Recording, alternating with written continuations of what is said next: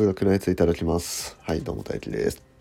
で今回はですね数学の伏線っていいよねっていう話をしようと思います、はい、でえっとこの季節になるとですねあの俺の友達と一緒にですねあの二次試験大学の二次試験の数学の問題を解くっていうのをねあのやるんですけどあの昨日命題の問題を解きましてその命題の問題の中でその伏線がね素晴らしい問題があったんで、えー、それを紹介しようかなと、はい、思います。あの命題って言ってもあの名古屋大学の方ですね。明治大学の命題じゃなくて名古屋大学の命題の方でそれの、えーと、2023年の、えー、数学の理系の数学の、えー、大問3です。はい、この問題はですね、まあ、まず、えー、括弧1で、えーと、E の x 乗っていう、えー、まあ、指数関数とあと分数関数、まあ、要はあの反比例みたいなグラフ、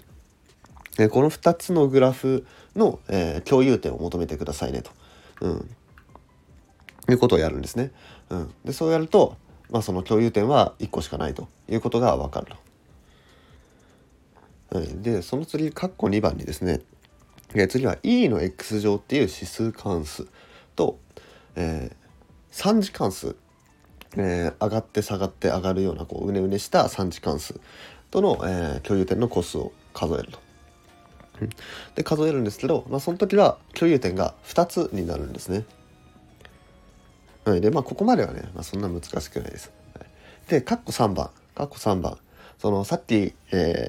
ー、e の x 乗っていう指数関数とえー、3次関数の共有点を調べたんですけどこの3次関数の形をいろいろ変えてやるとこの共有点が1つになる、うん、ちょうど1個で交わるようなものになると。これはイメージで言うと、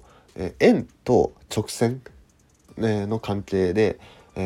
まずその直線がこの円の内部を横切ってたらこれは円と直線の交点っていうのは2個ありますよね。だけどその直線をこう動かしていくとあるところでその円のこう円と直線の接するのがちょうど一点になるのあるの分かります？こうちょうど接するように、え、直線を引いてやるとこれ共有点が1個になるんですね。でこれと同じ感じで e の x 乗と、えー、3次関数がその共有点が1個になるようなのが、えー、これが一つしかないよと一通りしかないよっていうのを証明するっていうのがこの括弧3番の問題ですね。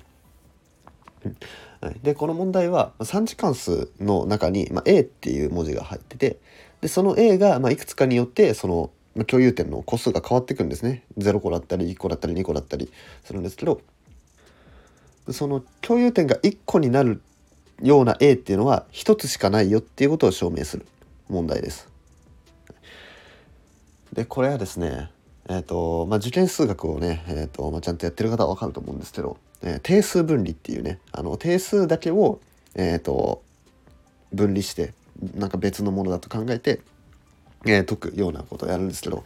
これすごいのがですね定数分離してで定数分離し定数を分離してそれ以外のやつも分けるんですね定数とそれ以外のやつで分けるんですけどでそれ以外のやつをこう微分してそこの、えーとグラフの形を書くんですよ。でそれと、まあ、定数関数、えー、横一直線のグラフの解の個数がいくつですかとこう交点の個数の数がいくつですかっていうのを考えるんですけどその定数とそれ以外のこのそれ以外の部分を微分した形にこれ括弧1が出てくるんですよ。うん、そうなんで括弧1で e の x 乗と分数関数を比較して次3次関数と e の x 乗を比較したかっていうとここで出てくるからなんですね。でこのね計算していってそのカッコ1で使った形が出てくるっていうねこれをねこう皆さんにね是非体験してもらいたいんで本当にねあの解いてみてほしいんですけど、うん、まあでもあの あの小の微分とかね分数関数の微分っていうのがあのできないとこう計算できない問題なんであのぜひ皆さんこう微分を勉強してあの分数関数の微分までやってください。うん、でそれやってからこの問題やるとこのねこの問題の伏線回収のね凄さがわかると思います。これね解きながらねあのこの形が出てきた時俺声出ちゃいました。あっあっ あこの形一番で見たぞと、うん、もういや本番じゃなくてよかったなと もしもし本番で本番の試験中にこの「あとか言っちゃったらうんなんかちょっとまずかったなと思うんですけど。まあでもこの大学入試でねこうたまに出てくるこの伏線回収系の問題は本当に面白いんでねうんなんかこう複雑あのそのまんま解こうとすると複雑だけどそのちゃんと誘導に沿ってれば解けるよっていうねそういう問題見ると、まあ、やっぱ面白いですよね。なんで是非ねあの分数関数の微分ができる方は、えー、この問題あの挑戦してみてください。マジで面白いんで、まあ、まあ、もうここでもうネタバレしちゃってるからあれかもしれないですけど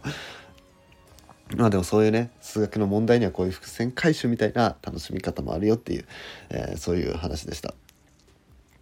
はい。というわけで、今回は以上です。えー、面白いなって思った方は、いいねやフォローなどお願いします。で、こういうこと話してほしいみたいなリクエストあれば、コメントなどで募集してます。はい。それでは、ごちそうさまでした。